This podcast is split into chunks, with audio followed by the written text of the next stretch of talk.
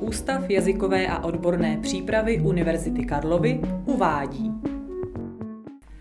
Dobrý den, milé studentky a milí studenti. Já jsem Petra Jirásková, bydlím blízko Prahy a pracuji v Praze na Ústavu jazykové a odborné přípravy Univerzity Karlovy. Teď je zima a dokonce i v Praze je trochu sněhu. To je dobře, protože se blíží Vánoce a nikdo nemá rád Vánoce na blátě.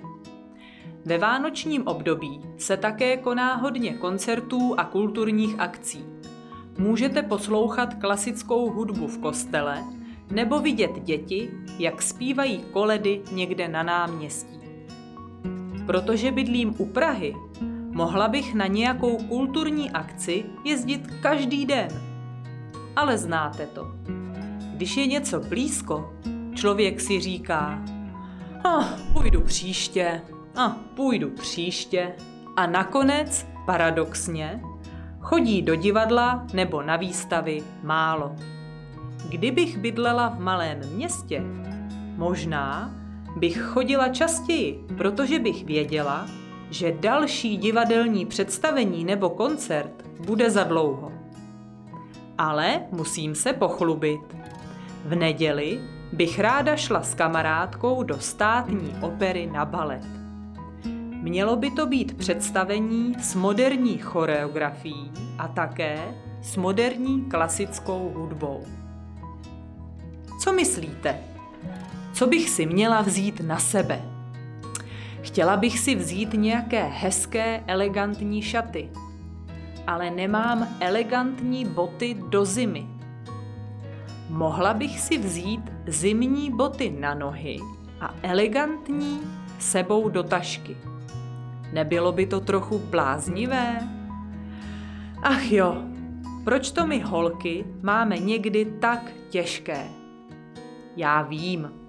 Důležitý by měl být ten kulturní zážitek a ne moje boty, ale asi jsem trochu povrchní a marnivá. Nedá se nic dělat.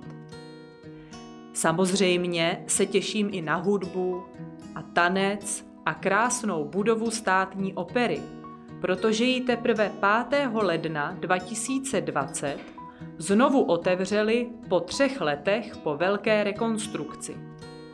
Bylo to přesně na výročí jejího prvního otevření 5. ledna 1988.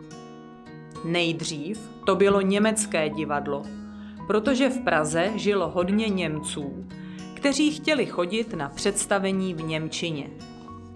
Za druhé světové války se toto liberální divadlo změnilo na takzvanou německou operu, ve které se často pořádaly politické schůze. Po válce se název zase změnil na Smetanovo divadlo a od roku 1992 funguje jako státní opera Praha.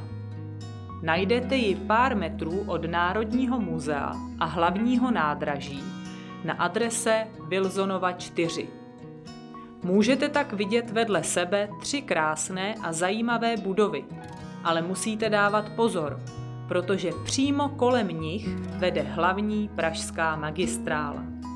A to je, myslím, velká škoda. Mohli bychom tuto situaci kritizovat, ale my na to nemáme čas. My jdeme na gramatiku. Dnes to bude kondicionál. Kondicionál je často spojený s nějakou podmínkou nebo s nějakým ale. Mohla bych jezdit do Prahy každý den, ale nejezdím. Chtěla bych si vzít elegantní šaty, ale nemám elegantní boty. Kondicionál používáme, když je něco možné, ale není to úplně jisté. Ráda bych šla s kamarádkou do divadla. Nebylo by to bláznivé? Co bych si měla vzít na sebe?